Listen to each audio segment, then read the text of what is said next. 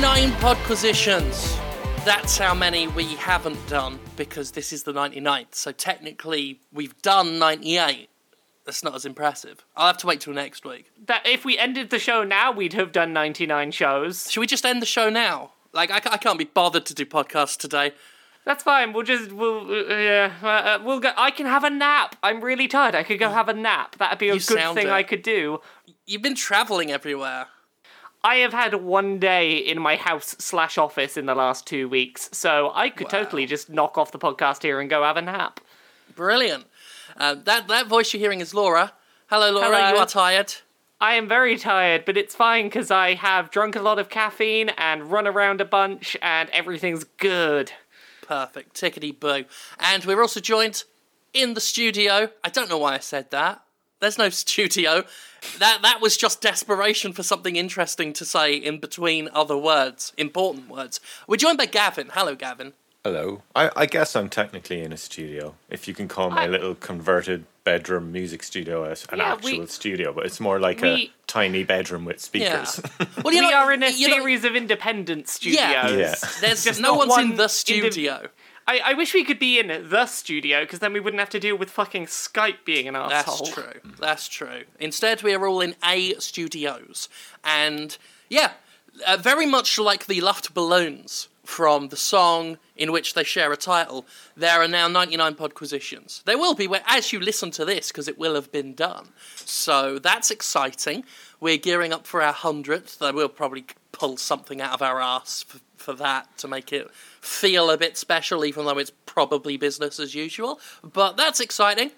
Well, we, we had we get some we nice get Nina, suggestions we for get that Nina one. on the podcast. I wish we could and get a nice rendition of 99 Red The, podcast. ger- the German version. Nine zu nine Luftballons. Luftballons. See, at least I know a line of the German version. Um, I really like Gavin. Was it you that suggested this a few weeks back for episode 100 that Yeah. we get people to this week suggest podquisition themed cocktails? Yes, indeed. That for next week we make and drink on the show. Yeah. Steady And- on. These the listeners can't even handle questions to ask us each week, let alone things suggesting things that we will ingest. That's I- very scary to me. I gotta say, guys, I love you, but this week you, you need to step up your game for the questions because this week I was like, ask me and Laura questions. And by the way, because this always comes up, I'm not going to answer. Are you making a song about X? Ga- and I, Gavin- I'm not Gavin- showing you about 12 of the replies Gavin. were, will you make a song about not making a Yeah, song? but- will Laura yeah, but- make a song about not making a song? Yeah, but Gavin, Gavin, if if you tweet about not wanting questions about about making songs, then the funny joke that I can make that no one else will have made yet is to ask you if you will talk about something related to that, because then I'm being funny and no one will have done it yet. yeah, I know. I know.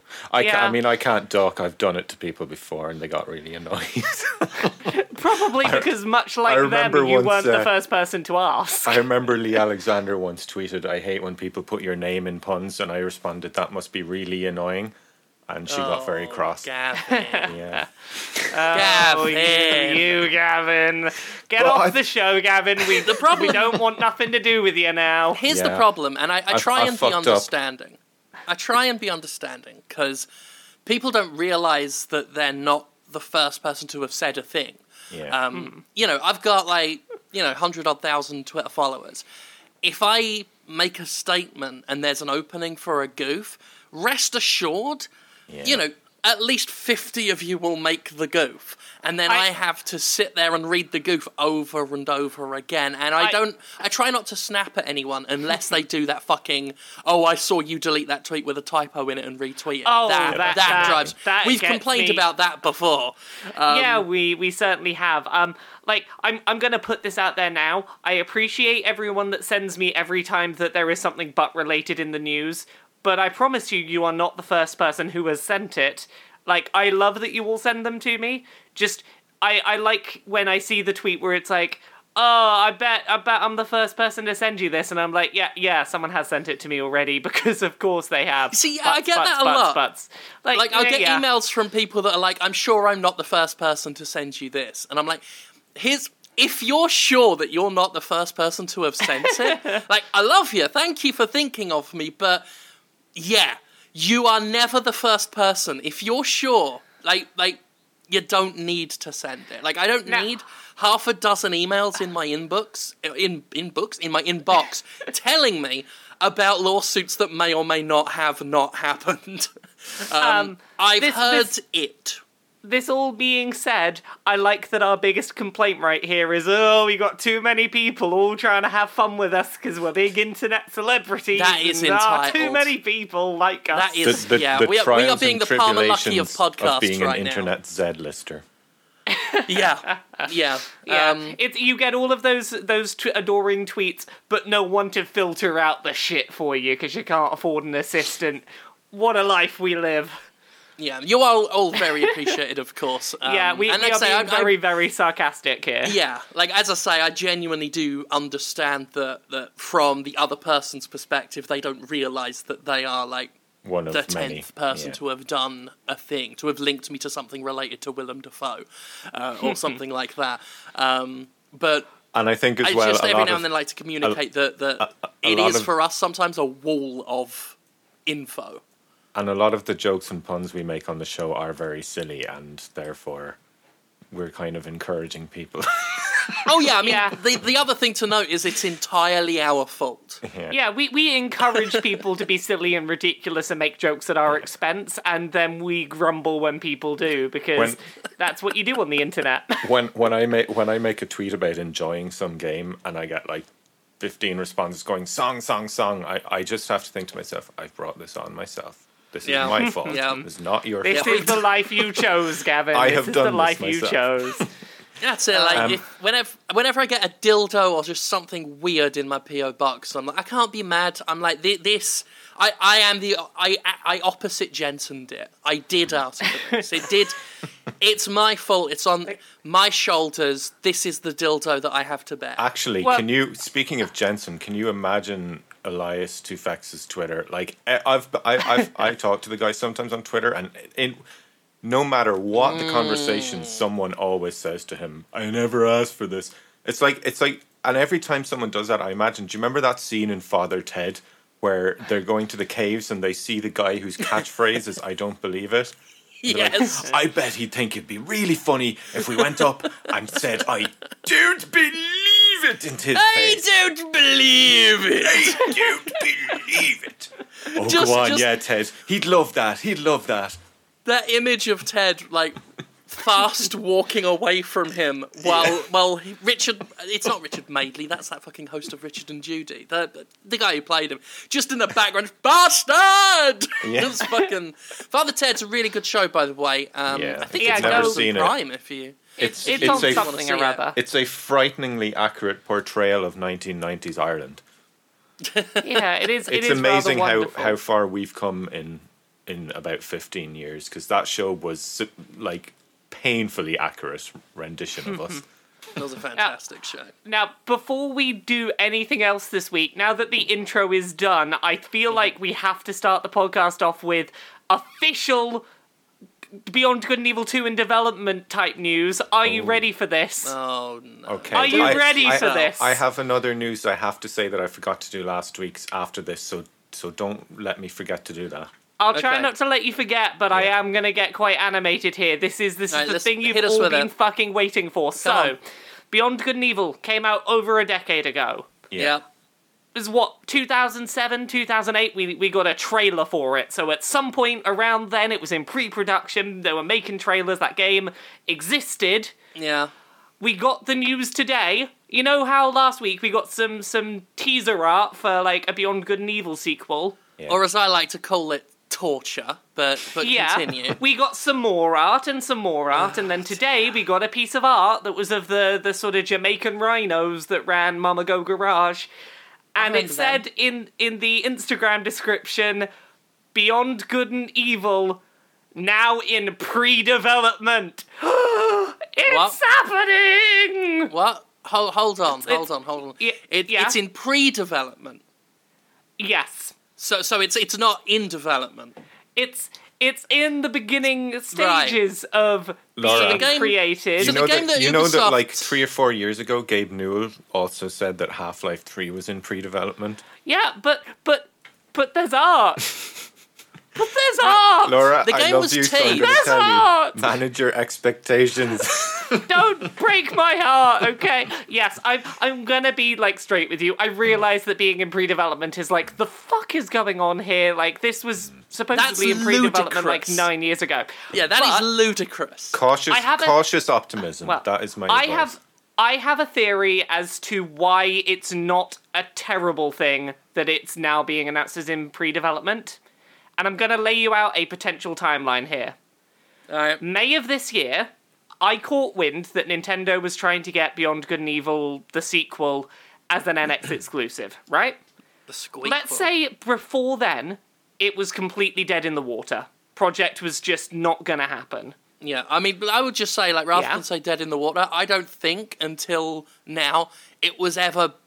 It was ever considered born enough to have died. I don't think well, they ever fucking started it. This, but but this is, that's me yeah. splitting hairs. You, you, you get me. You get my point. Yeah, I know what you mean. let's, Not let's say it yeah. did not exist in any form before May of this year. May Right. of this year, Nintendo say, "Hey, we are interested in picking this up as an NX exclusive." Okay. I'm gonna say that at that point, you get six months of legal stuff happens, and Yeah, it goes into fair. pre-development, and they're like, "Yeah, we can make this happen." Now it's sort of getting there. I wish legal in- stuff in- happened within six months for everybody. Just so Indeed, wouldn't it be great? Um, but yeah, like here's the thing: if that's the timeline, I'm Yeah. not feeling super upset that they're now saying it's in pre-development because it lines Mm-hmm. up with what I heard maybe six months ago that this was a dead in the water project that was just starting up, spinning wheels again. And to me, that says this time it might actually happen. Right. Yeah. You know, that, I mean, I that's- will that's just my say this. optimistic view. Now, I loved Beyond Good and Evil. I, I, I thought it was a great game. Um, The idea of Beyond Good and Evil 2 as a thing is exciting. I'm into it. Uh, I like that idea. I'm not Yeah. displeased that it's in pre production. However, However, Ubisoft dangled it like a fucking carrot to make Yes. people buy Beyond Good and Evil HD, to make people buy Rayman Origins. And what-. They made a teaser mm. for it when I was still in England. And Yeah, and what kept we're saying, learning "Oh, it's now being is done, that it's being done," and they weren't fucking a lie. doing anything. All yeah, of that and, was and a lie. Yep. I'm just That's- saying, like Ubisoft is an is a proven liar. This isn't the first time they've done this kind of thing. Ubisoft should never be believed about anything Now, ever. all of this and they could take me to court Yeah. for this, right? If if it's not true, Ubisoft, feel free to sue me because there's already paperwork that you could copy and paste to do that with. I am you are liars. You have told lies before. I am gonna just point out that while you are completely true, and in retrospect, this does make a lot of the things that they have said outright lies, I still choose to believe. And I know that I am foolish for that. I know that it's just going to hurt me again. I have talked about this every time we get news. Every time we get news, I know that I am the the bad heart. Uh, I am the damaged party in a unhealthy relationship here. I know that I should walk away and that I should just accept that this is never going to work out and I'm never going to be made happy. But I don't. I don't walk away. I stick in there because I think I can make them change through sheer belief that that that I can change Ubisoft and I believe them this time when they say that they're sorry and they they really are in pre-production and they really are making this video game and I don't want to believe but I believe and I'm Just gonna walk keep away. hoping. I mean, the thought of seeing that like awesome city in current Yeah. gen graphics. Leave your beyond No. good and evil. I, I can see I will how, give you a safe passage through the wasteland. Just walk away. Just oh, walk God. away. Laura, it- don't it- worry. it- there'll I- always be more military FPSs to play if it oh, doesn't I'm- come out. I'm never gonna walk away from it, and I'm realizing this more and more as days go on. And I just, I'm living in hope that this project just wasn't happening until six months ago, that legal and pre production and sorting teams has taken six months, and that they were waiting until now to be like, yep, those deals are in place, this is definitely happening. Now we can start teasing that we are Oh, going I'm back not- into development. And that's I'm what not- I want to believe, and I don't want anyone to I'm- change my I'm mind. Not, I'm not trying to change your mind on that. I'm not saying it's not going to happen. Uh, the fact that they've actually finally summoned up enough of a spine to say it's in pre-production that they've actually said rather than give us all this vague oh yeah it'll happen We we'd promise like it's to still happen." it's still happening. We promise. It's like no, Yeah. we're, we're They've saying used- it's in a, in a development stage. Yeah, they've used an actual term. They've Hmm. actually said they they've stated a, a, a graspable fact about its development. they have stated a fact which could be proven true or false one way or the other. Yeah, so I'm not saying it ain't gonna happen. Uh, I'm just saying that now that it's just happening, like, what the fuck? Like, I'm I'm still saying we get a CG trailer at some point, like in the next couple of months. That is the hey, this is coming to NX. Uh, by the NX, it's gonna have the Beyond Good and Evil. I still think we get that, even if the game Oh, itself yeah. is only in pre-production. I think we get CG trailer. It's coming to NX, and that's the bit of news we get somewhere in the next few months. if it is, yeah, I mean, if it's if if it's panned out how we uh, are anticipating that Nintendo uh, stumped up some cash to get this off the ground and it's coming to the NX, then yeah, they're going to want to get that out before the NX is out. They, they're going to want that to be like on the forefront of NX news when they start announcing that Yes. thing is, hey, here's the kind of games that are coming to it. Beyond Good and Evil, you know that one? It entered pre-production because of us. Yeah, basically the same thing they did with Bayonetta 2 and the Wii U. Yeah. They want they if this is happening the way we think it's happening, they're going to want that for the NX with with BG and E2. So There's a yeah, little part I've got, of I've got me no doubt that's it's like the same kind of um, the same mixed feelings about that. As in, I'm glad it's getting made, but it's just a pity so few people will probably get to play it because it's on. Oh yeah, I think Well, that's yeah, it's yeah. it's fair enough. I mean, I think exclusivity as a whole is a shame But because in- it's in- always cutting out a piece of an audience. But in, in cases like this and And, Bayonetta when- and 2, when you where it's release on clear that Nintendo only, you're cutting out like Yeah. three of the four main avenues. It's like. I Yeah, know. but Well, I mean, again, it's not Nintendo. They're not cutting it out if it is. No. This is the only way it was It's going the to only get way. made. It's- it's Ubisoft much like- Why is it the only way? I mean, Ubisoft have the Well, money. Because. Ubisoft are a bunch Because- of fucking well- foreskins. To be fair, it's much like Bayonetta, more so th- this than Bayonetta, in fact, I think. In that, as much as Beyond Good and Evil was some kind of like cult favorite, if you look at sales numbers, it has never sold terribly well. And when they re release it, it never sells well on re releases. It probably doesn't financially make sense for Ubisoft to, to make a sequel.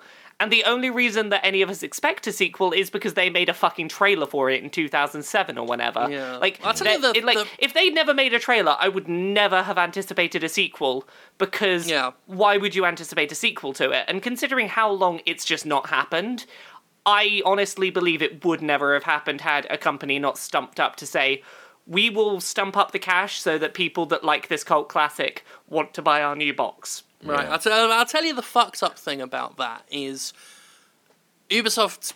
i again, if this is how it is, Ubisoft has this property, has this game. They don't want to do anything with it. They don't think it sells. There are people out there who would happily have made a Beyond Good and Evil game, but because I guess it.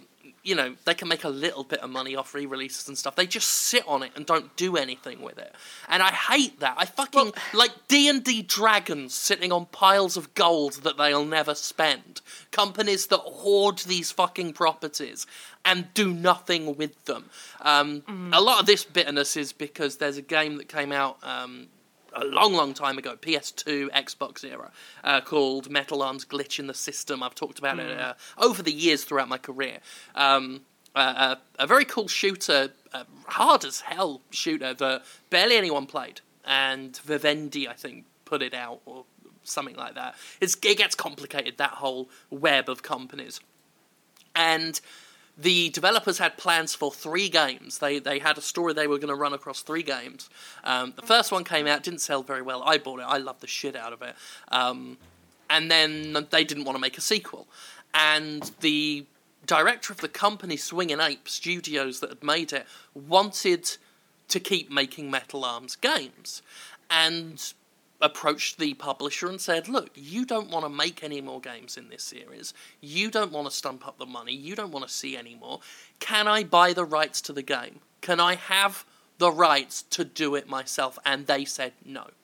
So they they would rather they would rather watch a game just shrivel and die and never see the light of day again than let go of something they don't even want. You know, and I'm sure that- that somewhere there's some business reason for it. There's that, some that sense to it, but it's fucked up. exactly like the music business.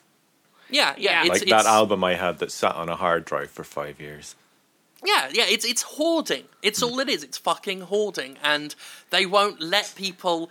They won't even let people rent the fucking license and shit like that. They just That's keep how- hold of it. It's- It's, That's It's not that's thought- even happened to some like really big, uh, really big artists. Like I know, yeah, it um, has. An- uh, Anthrax uh, are, are one of the bands who it happened to. Like they, their label wouldn't release them, and they were releasing live albums without like giving them money and stuff. And they were like saying to fans, "Don't buy our live album." you know? Yeah, I'm I'm Yeah. glad honestly that I ended up, um, you know, falling in love with with games and covering them and getting into them and doing that for a living. You know, covering games. If I did music, I I would be dead of a heart attack by now because the music industry, as scummy as the game industry gets, the one saving Oh, grace is it will n- never be as bad as record labels no. pure scum of the earth, salted slugs that are still alive and just bubbling and getting slime everywhere. That's a record label executive. Yeah. I mean, Yeah. some of the stories, like even from this year with the whole Kesha thing, and like, I'm just Oh, like, this, it's just such a horrible industry for mm-hmm. artists. Yeah. So, So I, I Glad respect, to be out of it. yeah, like I respect independent musicians so much. Like anyone who can find a living outside of that system, like if you if you can get away with going the Trent Reznor route, which you know mm-hmm. not everyone can, but that whole fuck the record mm-hmm. industry. I'll put my music out there. People can pay what they want for it, and all that kind of like. I, I love that model so much. I love it too. Um, Look, like Trent, Trent and Radiohead are, are lucky enough that they are millionaires from the nineties. Yes, yes. So, obviously, so they, they, can they have. they uh, can afford that luxury. that's the Yeah. problem. It's it's uh, Others of us principles have are to very charge for our- expensive our living. if you can't afford them. Um, so yeah, in in summary, Beyond Good and Evil 2 is in some stage of development, and I believed it into existence, and I will continue to do this until it's on store shelves, or I'll die trying. when it is, Right. we'll all be thanking you for um, Exactly. I, for I expect Dorothying a, it. I expect a thank you in the credits where it's like, we made this game so that Laura would just fucking shut up already, or something to that effect. Like, I want to be acknowledged. all right. Should we get Ah. PSVR out of the way? Yeah, should can I can I just quickly before we do anything? Oh yeah, yeah. You've got oh to get your news we both yeah. forgot, Forgot- about Gavin's thing. forgot to say this last week, but um, I wanted to give like a big congratulations to our buddy Lisa Foiles, who had her first little baby, and an adorable Oh, little baby. little baby, And little I, baby Foiles. Bobby. if you don't know who Lisa is, she she worked at The Escapist with me and Jim. She did a video Mm-hmm. series there when me and Jim were there, and we met her at the expo. And Lisa is like one of the sweetest, nicest people I've ever met, like through the games industry, and like Oh yeah, her, her and her husband both just Yeah. just lovely, lovely people. I've- lovely, I've lovely, never- warm people. I've never So- met her, but I wish you I wish her good luck with her new miniature human. I hope Yeah. that it's it does all the things it's meant to do. Yeah, so congrats Yeah. to Lisa and the hubby, and and she's awesome. Go check out her work. She sang on my Tomb Raider song as well, and she's just all around an awesome human being. So Yeah, yeah. She j- her the stuff she does is just very fun. Yeah. It's there's no. I've never seen any like nasty edge to it. She's not a prick like me. Um, it's it's just very fun. It's very um, esca- it's very escapist. And when I say that, I don't mean it's. I mean, she- she- escapist. I mean started- it's actual escapist viewing. she started off on Nickelodeon, and that that will tell you what kind of a an entertainer Lisa is. She's very bright and sunny, and uh, her, her stuff's just kind of a nice pleasure to to be in. You know. Mm-hmm. So congratulations, Lisa. Speaking about a pleasure to be in, which is not what I consider VR at all. uh, PlayStation VR came out, and I did a review of it. I actually did a video review because I felt that would work better for hardware. I ain't done a video review or a tech review in years. Uh, I somehow got away with it. People seem to have, have think it was See, people seem to think it went over quite well and it was a good review.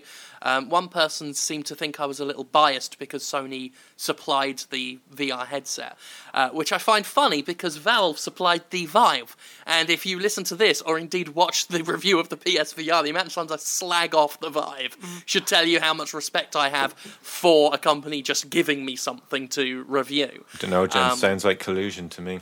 Well, the Yeah, fact that they actively forced you in the NDA and were like, "You have to disclose that we gave this to you," Which should I, say I actually liked that. "Yeah, that's that's a really nice move," and it's a good case of like, "Hey, you you definitely didn't try and hide that they gave you this. Yeah. In fact, you I were guess I do contractually now. obligated to say it." I guess I got to do that now as well. Just, just for everyone's attention, Sony gave me a PlayStation VR headset to review, so it, it that I, I didn't get it anywhere else. They gave it to me uh, to review, the so problem is the that more is it you- disclosed. The one problem with that disclosure is every time you say that, it sounds more and more like you stole it. I know that that's not the case because everyone's reviews happened today, and you got yours at the same time as everyone else who got them from Sony. That the is, way you say like it, very. where, where you don't just say Sony gave it to me, you're like Sony gave it to me. I didn't get it from anywhere else. Sounds like so you did get it from somewhere else. Just because you being sarcastic just feels like second nature. See, this is why when there was talk once of putting um, like sponsorships into podcasts I was doing, um, there was a talk once of maybe doing that for some podcasts that me and Jonathan Holmes and Conrad Zimmerman were working on. And I said straight up, I'm like, look, if we do this, if we were to ever go this route, I can't read the ads. It has to be you, Conrad. You have to, because I will sound sarcastic, even if I'm trying not to, because I can't help it. I can't help any any corporate mandated phrasing. I can't help sounding sarcastic. And the the the rep I was talking to about PSVR, um, you know, gave me the the the notes about disclosure, and I just said an email said, look, don't you worry. They they will people will leave my review under no illusion about where I got this thing, which of course I had to translate as I am going to make such a big deal about this disclosure and play it for laughs. To the point of maybe accidentally making it sound like I stole it, which Yeah, I didn't. I've, like I've been thinking this every time. I'm like, did it. you? Are you? Are you pretending that they gave it to you because you stole it? Is that what's happening? I don't even know anymore. Um, but but yes, uh, PlayStation VR. I I'm tempted to say it's the best of a bad lot, which is a little unfair because I do genuinely have a kind of a fondness for the PSVR, despite still believing everything I believe about virtual reality.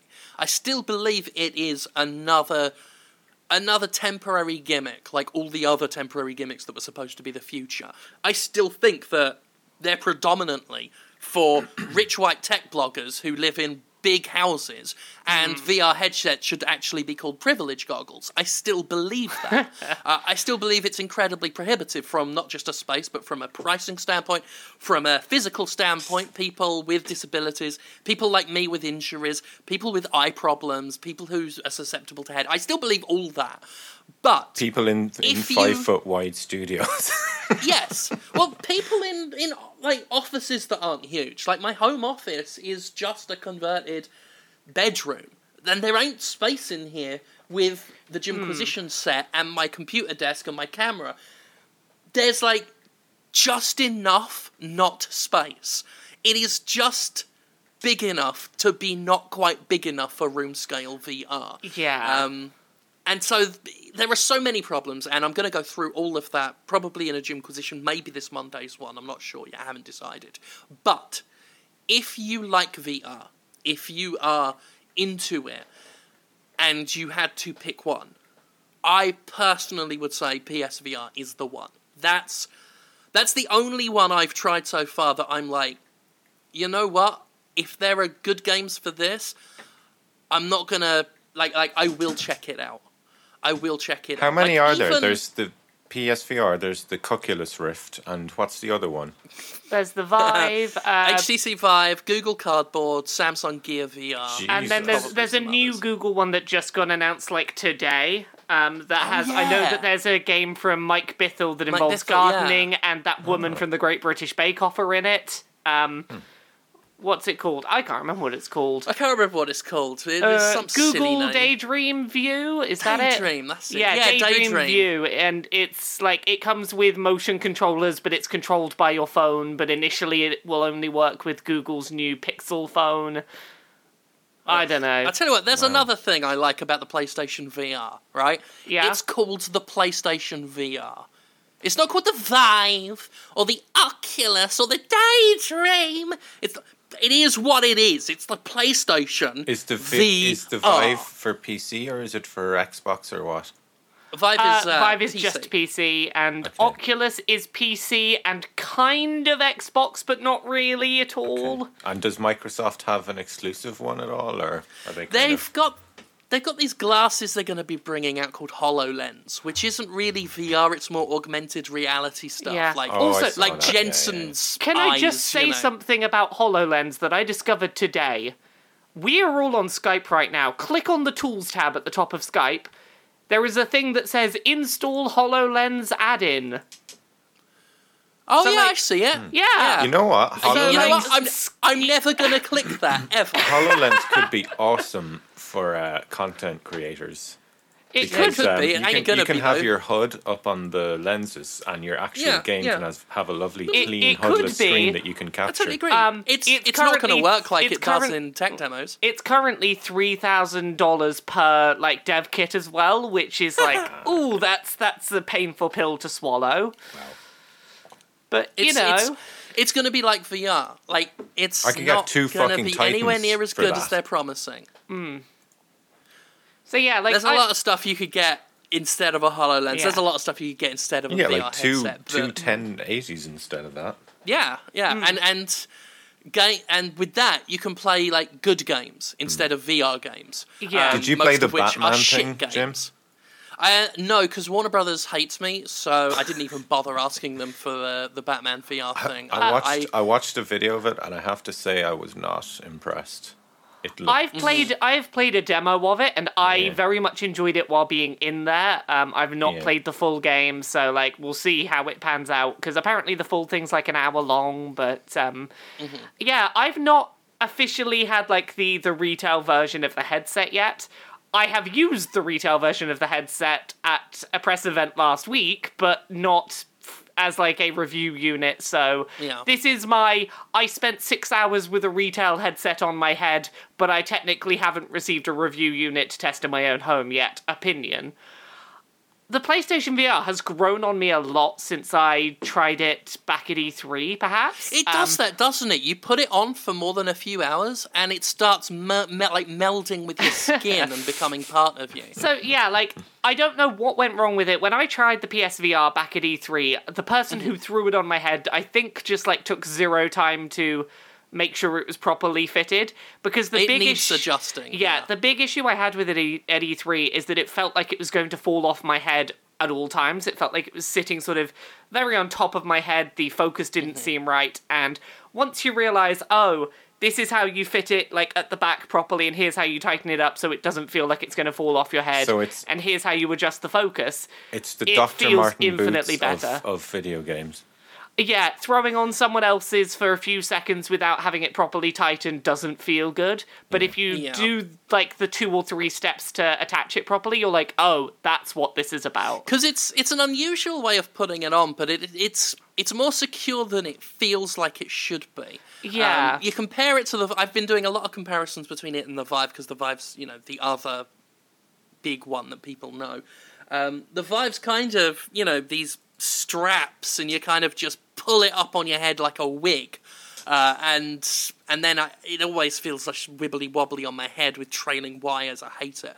Um, whereas this thing, it's got like it's all hard plastic, and you push a button and you pull back like a bow and arrow. You pull the strap like a plastic harness backwards, like a saw trap, and then hmm. just pop it on your head. It's, it's similar to the reverse bear trap from Saw.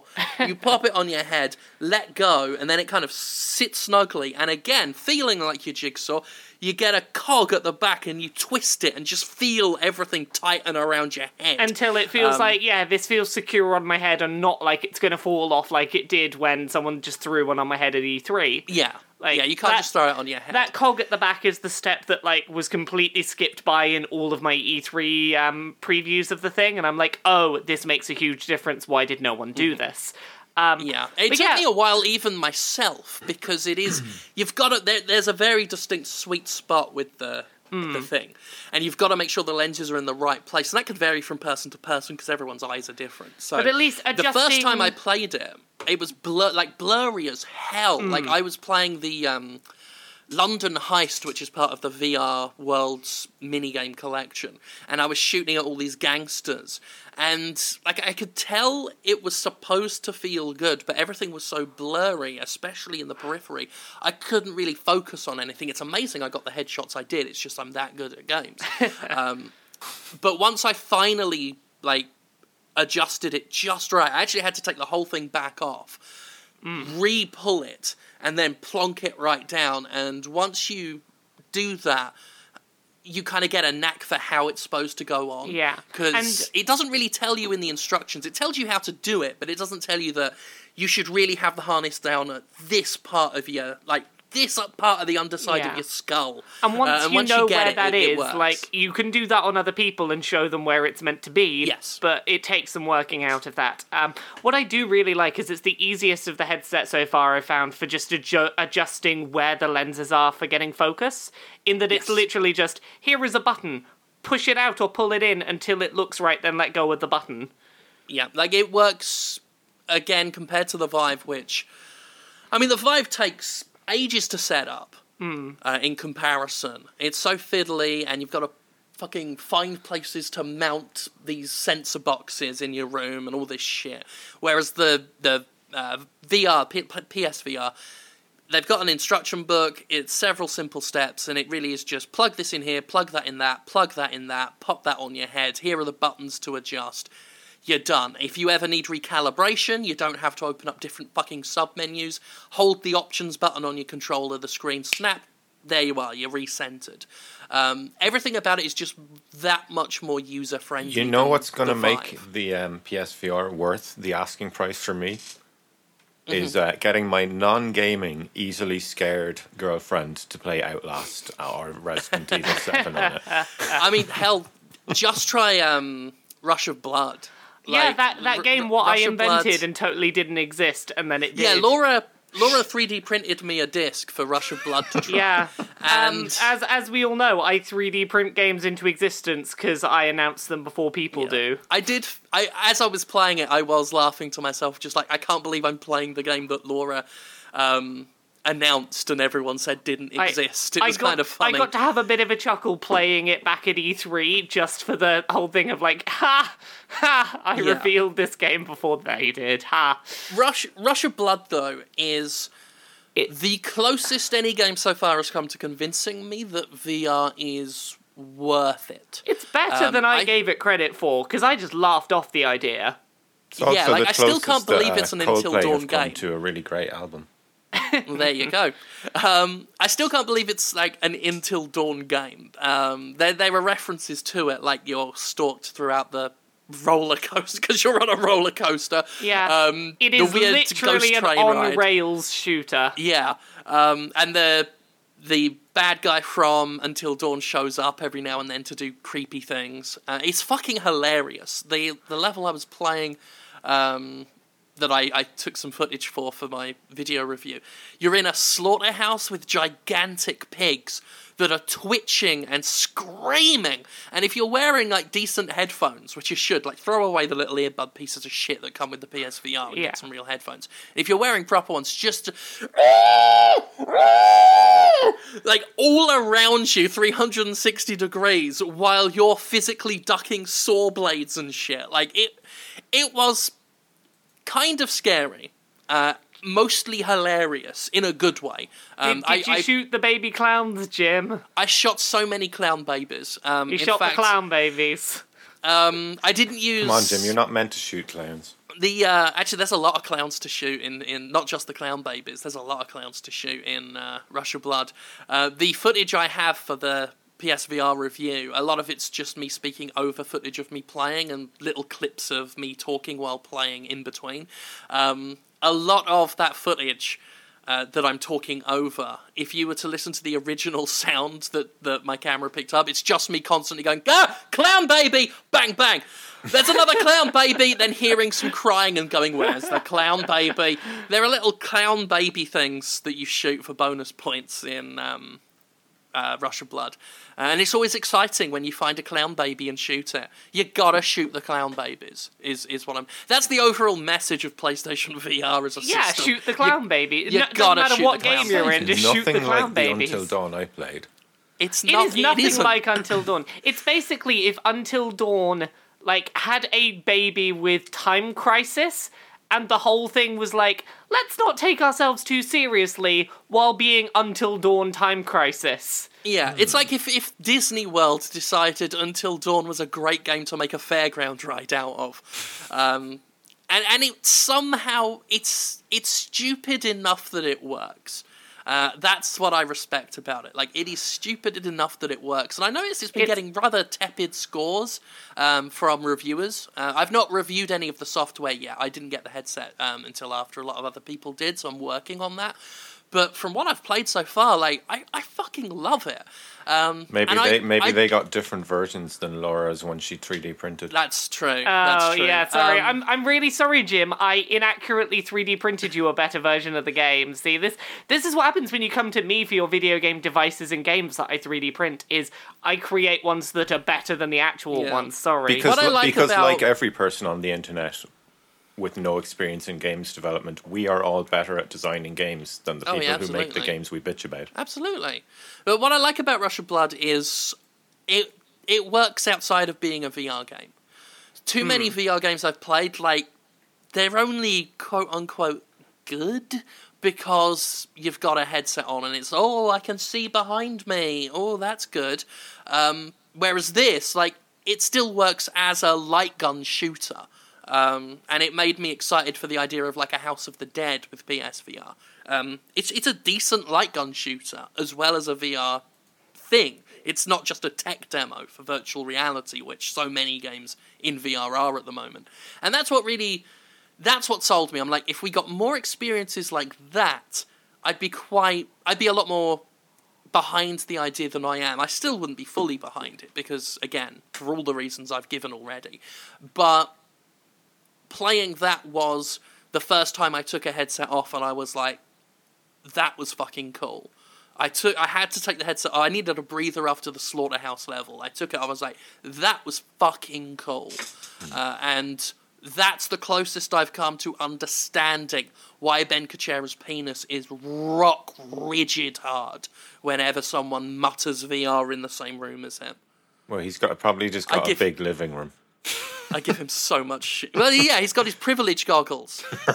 I'm I'm gonna I'm gonna put like the side of this that we haven't really talked about yet as someone that has a Vive, has an Oculus, and has used both of them. Not in my own home, but my mother has like enough space in her home. Listen that, to like, Lady First World. I have a Vive and an Oculus. Uh, Shut up. Work things, reasons, work. Um, so I have both of them through work, and most of the time when I do room scale stuff, it's because my mum invites me over because she wants to show her work friends VR because she's weirdly into the Vive. Um, Okay. As someone that uses both of them, there is a definite step down in overall visual quality, which thankfully is made up for, and I think like overall is definitely made up for by the fact that every piece of PlayStation VR software I have tried so far is running at a locked 60 frames a second or 120 or whatever. Nice. It's running at a good looking solid frame rate, which Yeah. is that makes There's a, a, huge difference. standardized That's. Yeah, that's because it's vital on standardized- VR, isn't it? because it's for standardized hardware, you're getting none of the expected blips and things. Um, so much easier to set up.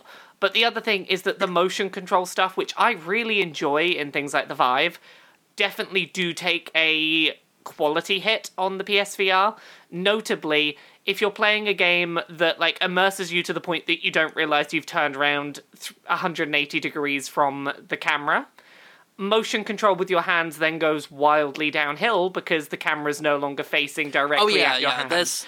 Th- I mentioned this in the video review. There's a frustration when your Mm. roller coaster goes past a clown baby and you're trying to shoot the clown baby behind you, and you you realize like shit, the camera can't see Yeah. that I'm trying to shoot this goddamn clown baby.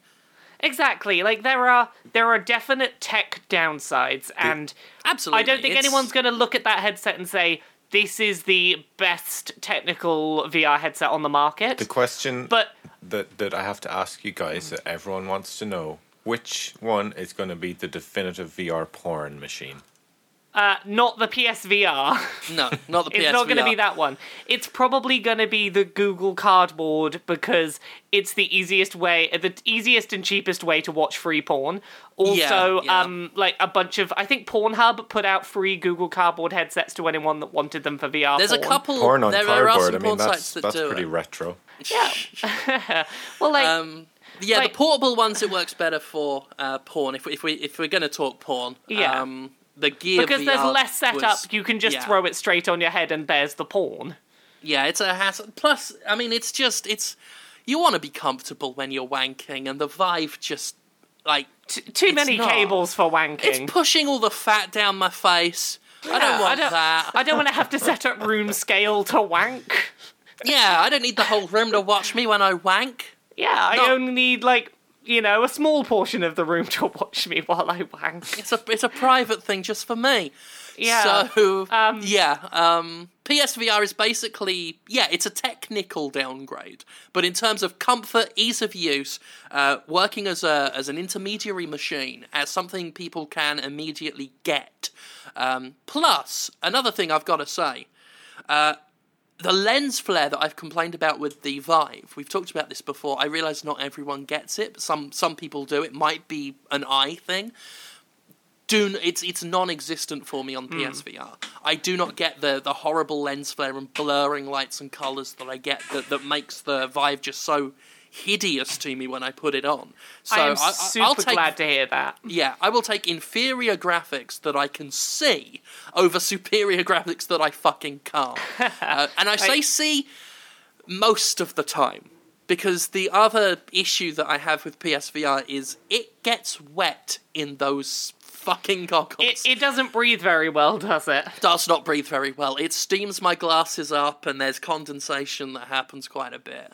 The Vive does a bit better in that regard just Yeah. because um, it has foam around the edges as opposed to this that just kind of has like the sort of uh, plasticky, whatever that rubbery plastic seal around It's got the this edges. really thin rubber kind of yeah, flaps that, that go around your face. And they don't basically really trapping in the liquid and never letting it escape.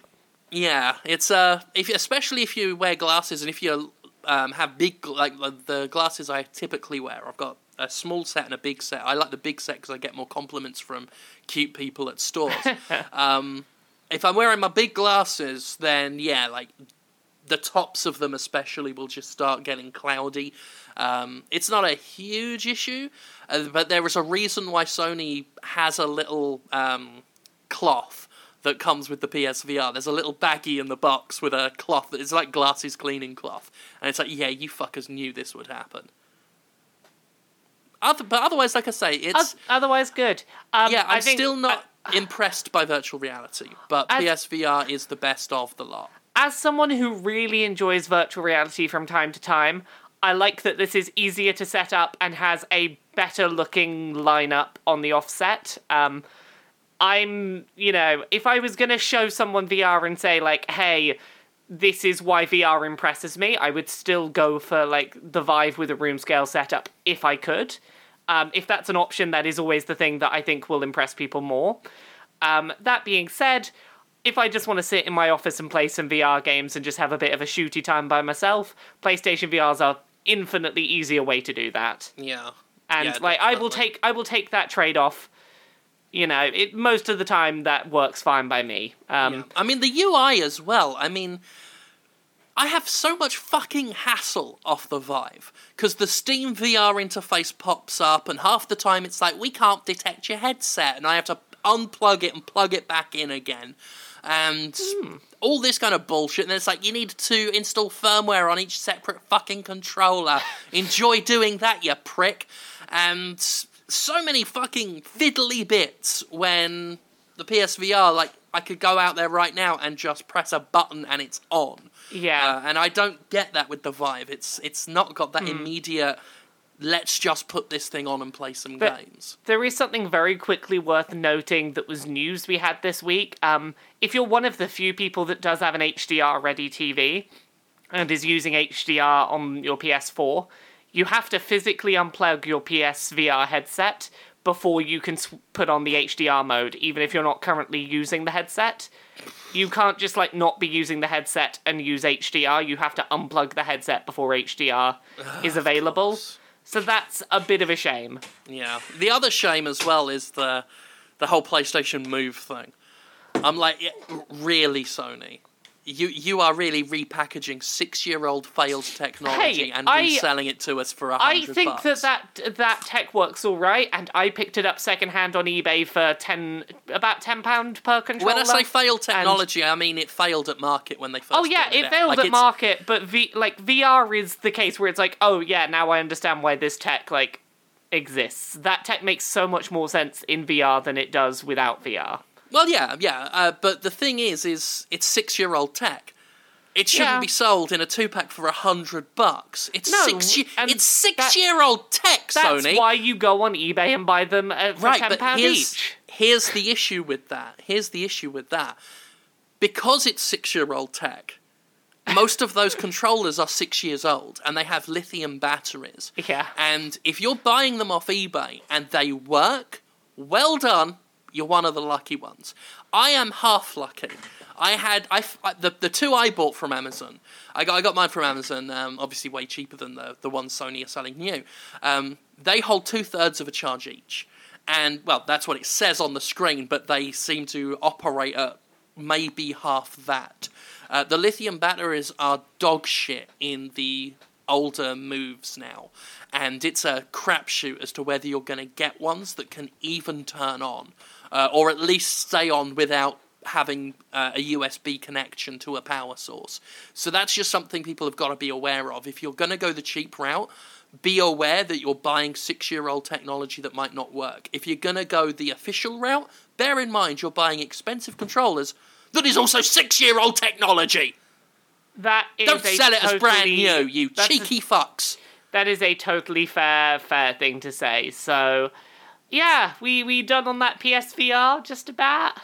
Yeah, basically, I'm still not sold on VR, but that one's all, that one's all all right. It's I, all I right. went It's- off to make a I had a cocktail bit of while fun you were it. talking about it. So That's that's fine. Um uh, suggestions already for people. I have a very quick thing. If if you're going to suggest cocktails for next week, try and think of an edible cocktail that you could call the shit in a pint for Gav. did we actually say this? Did we say this before the podcast? we said this at the we said this at the beginning of the show. Did we, or did we, were say it before we started? I can't remember. No, we we said it on the air. Right. Um, ideas for things. We did it in the first like five ten Well, minutes. let, let me give you an Um, example of what I'm talking about, right? What I'm having now is called an apple gavtini. And I remember the night I invented this, I told Jim about it on Facebook because I was really drunk. You get a gin and tonic, or as I prefer, gin and sparkling water, slice of lime, slice of lemon, then you get an apple and munch it all up in your mouth and like spit it all back into the cup. Now, alternatively, you can not be a peasant and get like a juicer instead and put the apple in that way. no, And it's you delicious. scrunch it now. And it's Scrunch it up in delicious your and mouth. fresh with some ice, and it's only 60 calories, and it's yummy. Well, okay So then. that's the kind I, Yeah, of that's the thing suggestions about- we're looking for. I think That's the I thing about this that- cocktail thing. Yeah. I'm glad Yeah. you mentioned that. Right? Try and keep them local, because some of us are trying to stop being as Yeah. fatty bum bum as I, we are. I Yeah. still think that Gavin's any suggestions you have for Gavin, I think that someone needs to suggest like an edible shit in a pint cocktail Oh, recipe. definitely. Like, try and come up with Yeah. something. I mean, I've I've had alcoholic chocolatey drinks before. We can, someone can come up with some shit in a Oh, pint. man, I, but I I'm, gotta I'm say, just I'm saying. probably not gonna do chocolatey drinks. Ugh, chocolate not- alcohol. well, bleh. May, maybe just make it look brown without being chocolatey if you can. Yeah, I mean, I, I'm going to say right now as well that we shouldn't be under any obligation to drink every single. Oh no, we will No, no, drink we the pick ones. one each. We will pick one each that we feel like And drinking, nothing, and that nothing will with. Baileys because nobody wants to drink like seven day old smegma in a cocktail.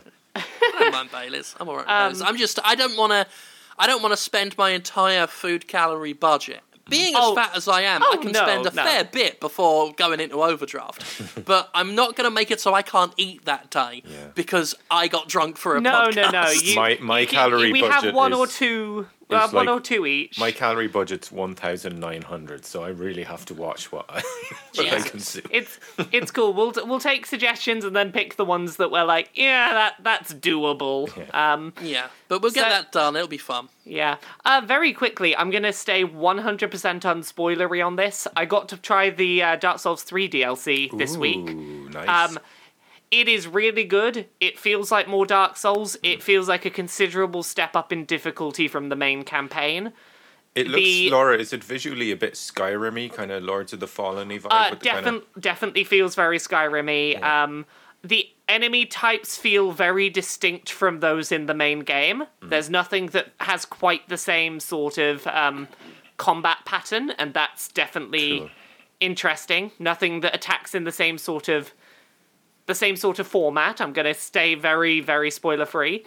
And apparently, there are two bosses in the DLC. I got to fight one of them, and the one I fought was reminiscent of something from Dark Souls 1, but distinct enough that I felt like I was getting u- a unique challenge. I had a lot of fun with it. So, Was it wa- was um the one thing that worries me, Laura? Was it much harder because for I find with Bloodborne, the bosses in the DLCs made me quit the game because Okay, they were it- just it- so they the bosses in Bloodborne were hard, but the ones in the DLCs Yeah. were just ridiculous. it it feels like a natural step onwards from beating that final boss. It feels like, oh yeah, I beat the final boss of this game.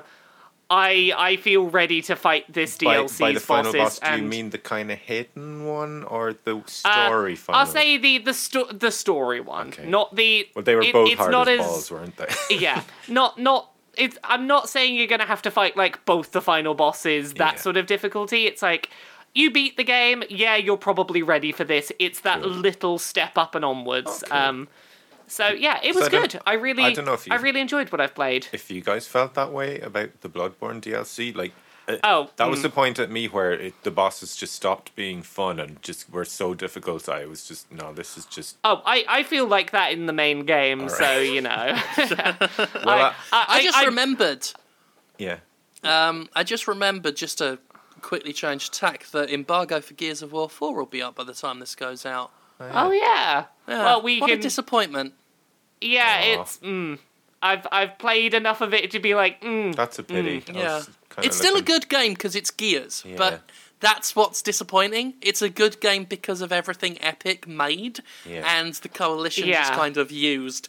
Um, it's it's. I mean, I. I I would still recommend it to a Gears fan because it's still Gears. It Mm. still feels good. It's still there's there's still not another shooter like it on the market.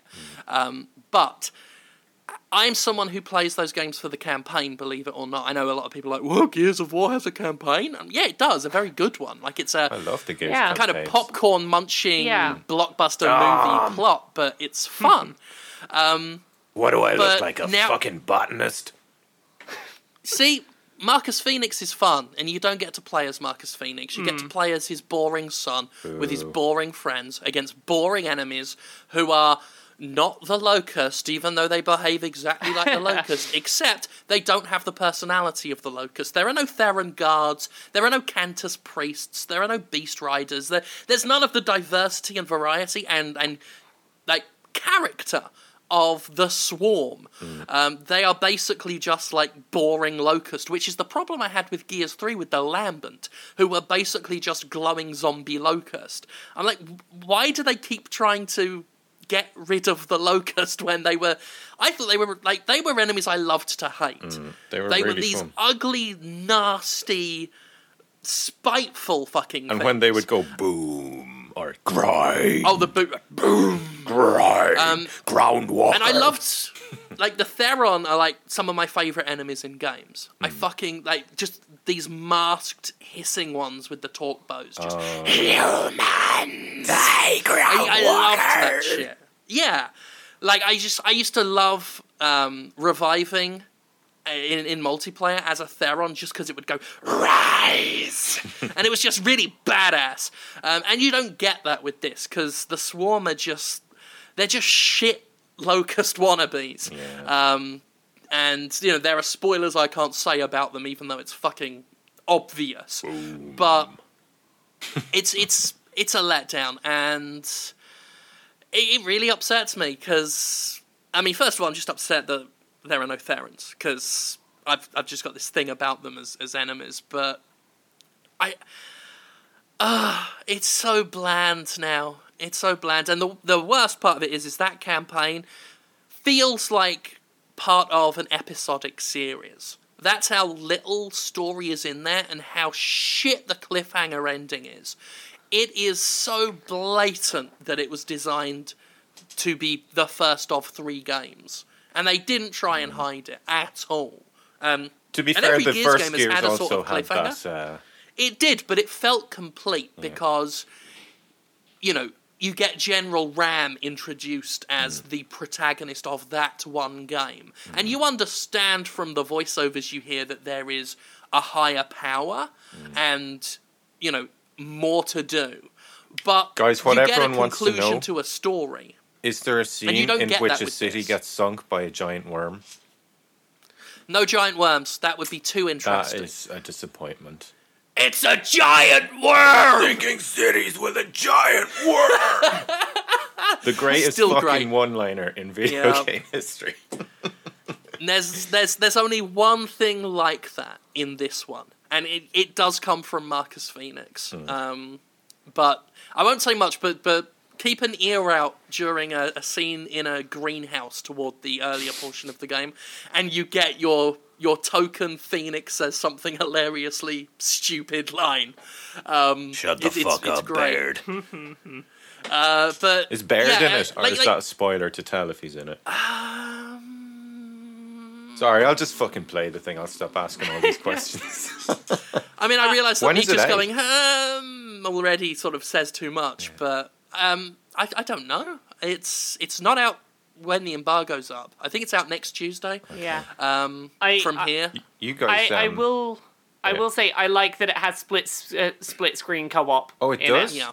There's Yeah. some good stuff. Nice. There's Which some is- good which stuff is nice. to it. Nice. Like that's enough There's for me some- to be like, even That though is it's a selling it's- point for me. Yeah, if nothing else, that's why I'll play it. I'll sit with my housemate and we'll play through it because we could always do with a nice co-op shooter to play. It's been so long Mm-hmm. Split since screen there's is been a good, uh, sh- like two-player game that you can just play with your buddy in the same room. Uh, the the multiplayer is pretty good. I mean, it, again, it's mostly just more gears, uh, but the three modes they came up with for this game are pretty decent. Yeah. Uh, I like uh, that there's a, a mode that constantly changes weapons. Every time your team gets three kills, you're forced to have another weapon in your hands, which is good because that at least means that until the round where everyone gets shotguns, there's no fucker rolling around with fucking shotguns. So that's pleasant. Um, Does the Horde mode's roll Horde mode's work? good. Uh, it's still shotgun palooza. It- Okay. They, I, I get the feeling they don't want it to go away. Yeah. Um, there's constant stuff that just they keep introducing to the series more and more to remove the cover from the cover-based shooter.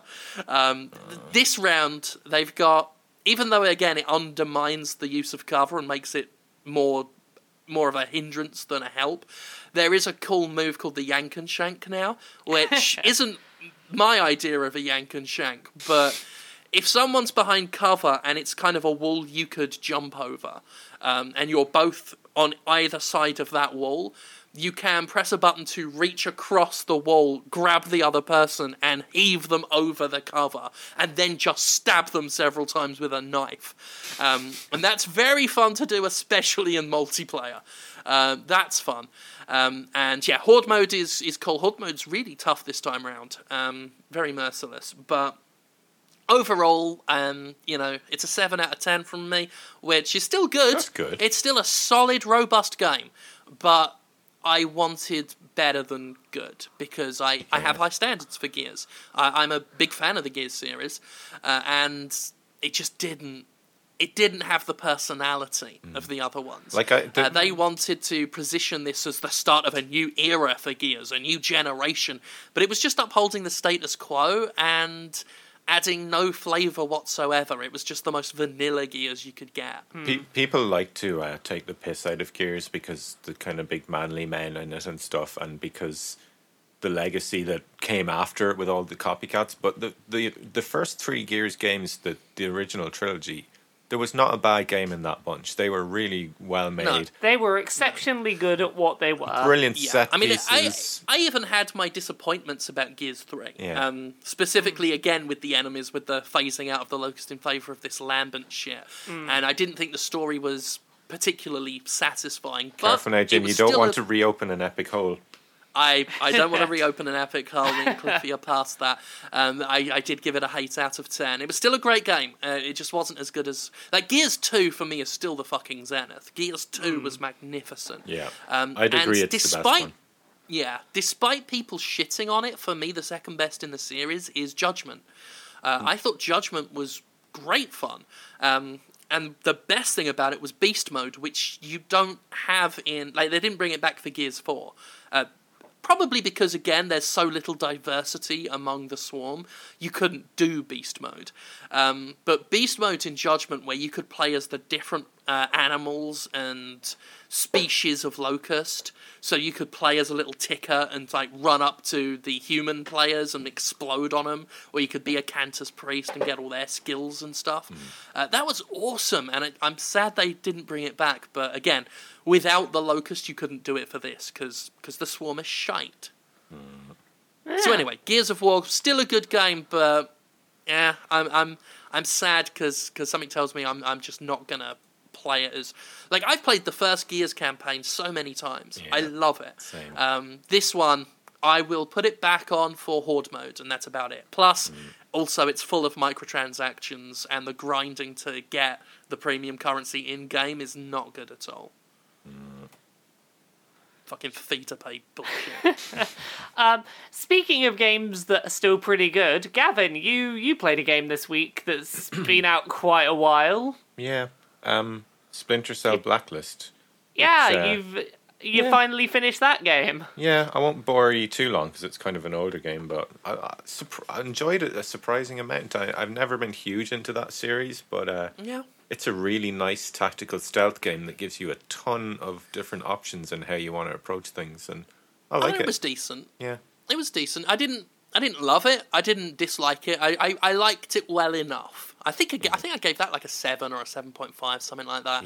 Um, the the story Then was again- the kind of thing that every time it was on, I was just like waiting to get back into the level because it was it was a bit dull, and they they changed um, Fisher's voice actor, so it wasn't Michael Ironside anymore, and he was just a a, a way more bland character.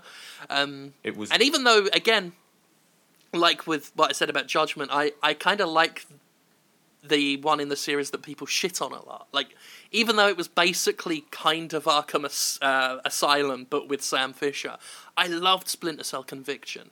I, I thought that was a fantastic game, and Yeah, that I'm- was a fun I realize I'm in a minority, but it was hard to follow up uh, Conviction with Blacklist for me. Yeah, I mean it's it's it's a good fun stealth. If you like stealth games, I would definitely give it a try because it's one of the better ones mechanically. Just don't expect the story to blow you away. It's very kind of Yeah. very typical Tom Clancy kind of just lots of stuff about chemical weapons and the president, and it all kind of blurs past you. I mean, there was times where I actually had to make try and make myself pay attention to what they were saying. but yeah, great. The one great thing that pissed game. me off about the thing that pissed me off about that game is the moment I put it on, the first thing that ever appeared on the screen was a pop up saying checking for DLC, and I'm like, fucking game industry. So many games are doing that nowadays, man. Oh Yeah, my like they, surely that's the that's the first thing I want to see, is it? When And I've just spent sixty bucks on a game, is single player games crashing out because they went offline. There's never an Yeah. excuse for that ever. Fuck off if you do that. Sorry. oh no, the game industry has excuses. Mm. They're just all shit. Whoa. Um, Yeah. So before we finish up, I've got a couple of bits I want to throw in because I went to GaymerX this past weekend, so I I did some stuff while I was out there in them yeah, Americas. very sad I couldn't go this year. I I know you you missed me packing Yeah. out a room to talk about butts. Room every saw the every seat photos. filled out. It was very nice. Um, Nice. Very proud. So, very proud of you. The the highlights of my trip. Um, I got to eat my first ever Taco Bell. I Oh. ate I ate a Now, meal is this an served in a Dorito. Laura, or No, no, I ate I ate a meal served in a Dorito. wow? That certainly oh, is you've what had I the old ate. Dorito, t- the old I- Dorito Well, tacos. I, I asked the people I went with what is the most American thing I can eat, and they told me the Doritos taco from Taco Bell, so I ate it. It Yeah. sure was a meal in a slightly damp tor- Dorito. Ew. It's kind of it's kind of stale Doritos with some Yeah. low quality mincemeat. in My it, my my fingers got incredibly orange, and I was like, why would anyone want this inconvenience? Um, like more orange than like eating regular Doritos. I find they Yeah. they, they seem to put extra dust on, maybe to cover up the staleness. quite possibly. Um, that being said, I Would did try say something it's else. kind of similar um, to like a TJ f- TGI Friday kind of thing, Laura, or is it way Oh. more? Um, Taco Bell, no, it's way like a more- drive-through. it- Basically, imagine McDonald's Yeah. but for Mexican food. okay. Um, No, with a I, I, drive-through I and think that shite. is doing a disservice to the relative quality of McDonald's. possibly. And Mexican Taco food. Bell feels like uh, m- Taco Bell feels like a step down from McDonald's. Um, I did enjoy eating. They had a very nice shredded chicken burrito. That was quite nice. Yeah. But yeah, yeah, they got some decent burritos. the Doritos taco was like, yeah, that's a giant Dorito I ate out of. I feel very American right now. That was a re- that's America's a real so, like- cultural shock to me is hearing you talk about Taco Bell for the because that's now become such a normal idea to me. What the Uh, the idea of a realization that that's Bell. not a thing that I have ever tried before. Yeah, yeah, the idea that that, that was a foreign food to you um, just shows how how long Well, I've like, been away. I've- well, I've we tried- also can't walk around carrying guns over here. Yeah, Yeah. I've I've not. I tell uh, you what, as well, like I've never had a cheeky Nando's. Like that, that whole culture rose after I left. Yeah, so you've- there's now British food that is foreign food to me. So when I get, finally get to the UK, When you're in the UK, I need to we- try a cheeky. We're gonna take you for a cheeky Nando's. It's gonna be very cheeky. We will have some never banter with the lads. Um, Yeah. I the I other think it was just starting up as I. Sorry, sorry. Yeah, I'll let you talk about all Gaymer. X rather than Nan- me bang on about That's Nando's. alright. You can bang on about Nando's if you want. Um, I think the only other things I did that are of like cultural note, um, I got to try the Mass Effect 4D experience at Great America while I was over there. oh fuck! Yeah, it's a Mass Effect themed theme park ride that doesn't actually move. It's one of those where you sit in a chair and it bounces around and stuff happens to you. Oh, I played a House of the Dead game like that in Tokyo. It was awesome. Uh, it was pretty cool. It was very short. Um, basically, it's about five minutes of sitting in a fancy chair while a man dressed up like an NPC from Mass Effect stands at the front of the room and he's like, "Yeah, I'm gonna take you on a 3D tour through space," and you put on some 3D glasses. Oh, I had a real guy. Yeah, there was a real man doing acting Oh, I didn't at have the front. that. No, there was. I didn't have that there in was, Tokyo. There Does was it have 3D the galaxy map music? Uh, it doesn't have that music. It has music for a galaxy map that is distinctly not the music from the game. Um, it's the we don't want to get. they had it- to skirt legal fucking yeah, music they've copyright got, for their own property. They've got like Garrus and Wrex's voice actors, but they couldn't use any actual Mass Effect music. Um, That's so basically, you're on some space tourism thing, and oh, the Normandy went past, and oh, we're going through uh, one of them mass relays, and your seat throws back as you race through the the galaxy, and it's quite visually and like sensorily impressive. It was fun, and then there's a Reaper attacking, and you fly around, and the man like at one point you're falling off a cliff, and the man like holds on sideways onto his desk as if you're f- meant to be falling. He put on they put on a very good show. Um, there were points where it sprayed you with foul smelling liquid because the rachni were attacking and you could feel the rachni bugs like crawling over your legs because of all these Not the puffs of air. Um, it was a well put together experience that was slightly disappointing in how how it ended, much like the Mass Effect series. Ah, I made a joke for Gavin's benefit there because it's not how I feel about the series. Applause. But yeah, it it was a fun adventure with a slightly disappointing ending. Cool. There, there you go, the Mass Effect comparison. Um, so yeah, I saw that. I got to talk about butts, which was really cool. Like a full room of people came to my butts talk. Um, so that was that was a fun experience, and I got to meet a bunch. I got to meet a bunch of cool people, and I there was a cosplay competition that I worked as a judge for, and I made a shitty award during the award show for best butt, and gave it to a team of Smash Brothers cosplayers that had really nice butts. So they got my my hastily made prize and eleven dollars in prize money for having the best butts of the cosplay competition. So that Nice. that was Gaymer X. It was quite fun. Um, I also got to catch. I'm still playing Pokemon Go for some fucking reason, and I was like, okay, if I'm going to America, I have to catch a Tauros. You can only get them in America. The first morning I was there, first Pokemon I got was a Tauros, and I was like, right, I'm done. This is good. Um, I've I've been using the Pokemon Go Plus that that attachment they made because Nintendo finally sent one out to me, and that's quite a nice way to grind Pokemon mindlessly without having to ha- be staring at your phone all the time. It's a good mm-hmm. way to hatch eggs and things without having to have the app open and drain your phone battery. It's not a great tool for catching new Pokemon because, like, you only get to throw a Pokemon with a Pokeball with this like button on it once, otherwise it runs away. And if it turns out it was something you needed, well, you're fucking screwed. You don't get another chance to throw a ball if you use this it was a nice way to just like rack up PokeStops quickly without having my phone out all the time. That's about as good as I can say for it. I wouldn't say to go buy it at double price on eBay, because they're all sold out everywhere. And that was my Gaymer X. Woo! Nice, awesome. I'm glad you had a good time, and I, I am really sad that I couldn't have made it. I was really hoping to, but um, just a quick update on that. I'm not getting surgery like I thought I would. Um, it's looking like I'm. They're gonna send me back for physical therapy and try and fix it that way. Um, apparently, because the sciatica, the leg pain I had, the sciatica receded. Um, the doctor said surgery wouldn't work for the other pain that I'm feeling. He says that's a, a you have to physically work it to get the, the rupture back in place. Um, going in to cut it only stops it hitting nerves that cause sciatica. So if that flares up, I'll go in for surgery, but that wouldn't even cure the the underlying issue. But fingers crossed, now that we know what the Yeah. issue is, physical therapy will help rather than cripple me like it did when I did it a few months back. Your, your so- back, your back's fucked, but at least we know why now.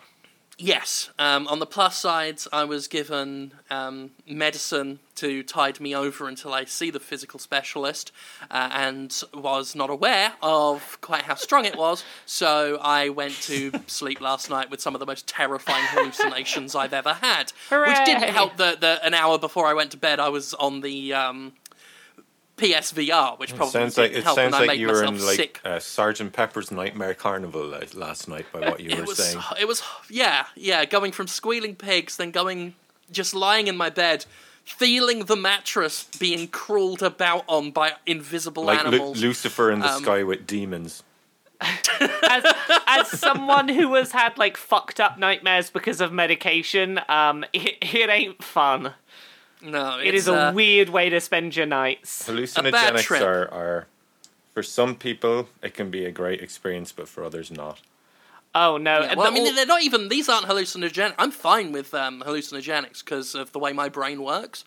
Um, I will happily, um, and I'm probably saying a bit too much, um, but uh, I will happily flip through a D and D monster manual while off my fucking tits, um, and just laugh. Uh, but this shit was just like this. this it, it's it's yeah. not um, designed for hallucination. So whatever was going on was Yeah, the I don't know. the bad trips I had on the sleeping meds I was on in hospital were like, this is not meant to give you hallucinations, but it sometimes does, and they're never good. That's It's it. like, Yeah, the stuff the stuff that's hallucinogenic by accident.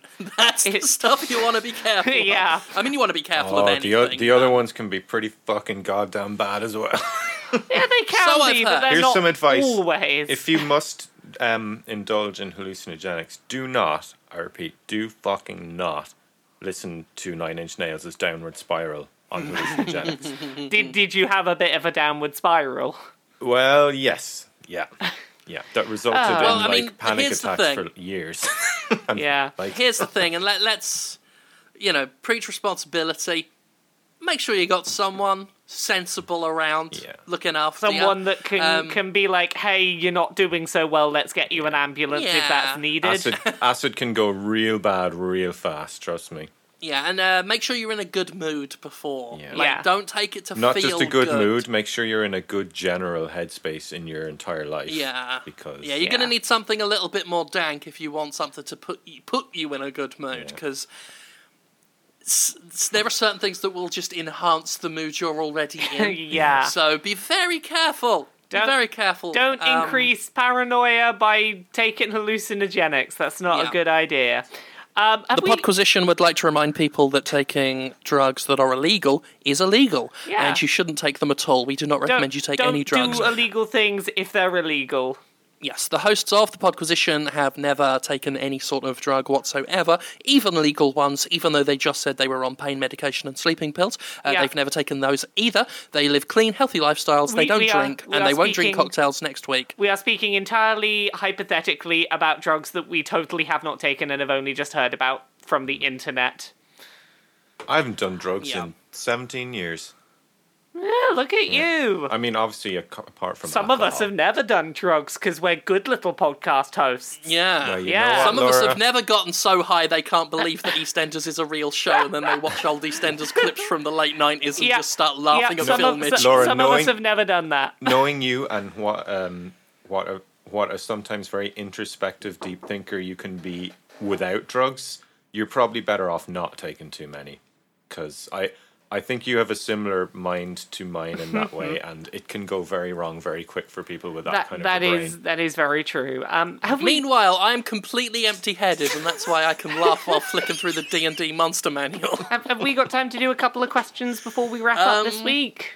I don't, but you know what? I'll give the people time I don't have. Should we Let's answer should we give them one? Should we give them one Uh, question? Yeah, let's let, let's let's. Okay, we'll one. give them one question. Um, let's go for this one from James Gould. What was a career-defining moment for you when you knew that you were good at your job and no one could prove to you otherwise? James Gould! That moment just then. That's proof that I'm good at my job because I saw an opportunity for a great gag, and I took it.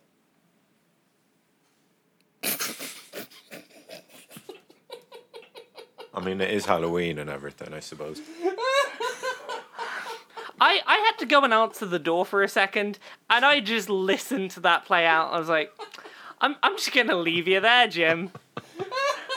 i think jim's gone to answer the door I, I, I think that Jim quite enjoyed being unchallenged in that. i think You, you are you good there, Jim? i think we broke jim You, you good? I'll be alright in a minute. Okay, I'm fine. I'm fine. So, where were we, Jim? how those pain meds Right. doing? Alright, the, the question was I've not taken any today, The, I'm je- the scared after question last was night. James Gould. Gould. That was the question. Uh, what Right, was, it was the what- moment. What was a that- career-defining moment for you where Right. you were like, "Yeah, I'm good at my job. Fuck everyone else." I guess honestly, and and it's funny because it, it took so long to get there. Um, it was the launch of the Patreon. It it was stepping out on my own outside of another company and sort of appealing to their audience and stepping out and realizing no shit like all this audience is is here for the shit that I've made. Um, and when the Jimquisition launched on my own YouTube channel, which was, a, you know, I, I still don't have a particularly um, uh, big channel. Uh, it even, but it was smaller back then, and people were predicting that the show would just fall apart. They're like, well, he's he's moving it from the Escapist to his own channel. Um, he's not going to get as many viewers or and, and all of that stuff. He's he's just he's Oh, you've the, o- you've the show. you've overtaken me in subscribers. Well done, you bastard. Well, that's Well, fine, Gavin. you need to get yourself still... sued by some musicians. Well, Jim Jim still hasn't been uh, Twitter verified, so you can hold that over his head, Ah, Gavin. okay, yeah, yeah, that's good. Ah, but I. It's like PewDiePie says, unverified is the new verified. So Yeah, but so you're I am only saying actually, that uh, because you're not verified, so I can't be. I lost interest as soon as people could just sign up and apply. I'm not. I'm not filling out forms. Um, well, well But- fuck but yeah, it was that I'm- 'cause I'm Twitter famous, so fuck you. Yeah. I, I expected. Fuck you. I, I expected uh, to lose half my viewers when I moved from the Escapist to my own channel. I I was getting about hundred thousand views of an episode. I expected to get about fifty thousand. First episode, um, within a week, hundred thousand, same as normal. I lost literally nothing, uh, and from there, it's now the new baseline is three hundred thousand views. So it, it tripled in size since without having I launched to the uh, Patreon. without uh, having to share. The, oh well, you don't do ad rev, so Yeah, so I Well, so, I, yeah, but, but, you know, it, it generates income directly from the audience, where people were just like, I, I appreciate the show and just want to support it continuing. Um, very much, you know, we were talking about Trent Reznor earlier. His model is one I wanted to emulate via Patreon. It was that kind of you can get this all for free, but if you think it's worth something to you, then pay whatever you want. Um, as I called it at the time, it's a completely optional subscription based model, uh, and and it worked somehow. And I lost no audience uh, in doing it, and only grew from there. And so that was it. That was the moment where I was like, "Shit, I'm probably okay." Yeah, I similarly being able to go full time at this through Patreon was a similar moment of oh, people did like the stuff I was doing, which was incredibly like satisfying from a work standpoint. And also similarly, when I left a certain website where I used to write and like didn't make any financial loss by leaving there, was like, oh, that's that's reassuring that I can leave and people would be like, "Oh, okay, you're doing that writing elsewhere. Let's get get you and your team that were there up to that same salary you were on and make it not skip a beat." So, yeah, it's very nice when you Yeah. can leave a place and not lose anything. Without mentioning anywhere specific, cough cough, Destructoid. Um, so that that that was nice. Um, other than that, that interview with Peter Molyneux is still one that stands out. Where I'm like, yeah, well, yeah, Yep, yep. I pulled that off. Totally wasn't by accident. Don't you know? I was please, totally a please good still journalist. come on our show next week, Peter. He he's he's up for it. We I've, I've not gotten back to him, but last I heard, he was up for it. He can come on in the last ten minutes when I'm fully drunk off cocktails. It's fine. We'll we'll get drunk and then we'll just Skype call him and see if he answers.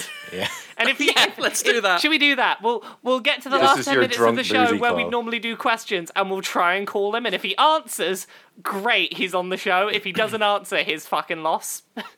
yeah, that sounds good to me. Okay. Um, and we'll do just. Should we end it there? Because Oh yeah, Well, uh, I, I, Gavin, I what's just your won't bother defining- answering. Sure, yeah, Uh, yeah, just end it. Yeah. Well, yeah, yeah, we'll just fucking end it, Gab, won't we? Unless you, you know, get some guts together and answer the question.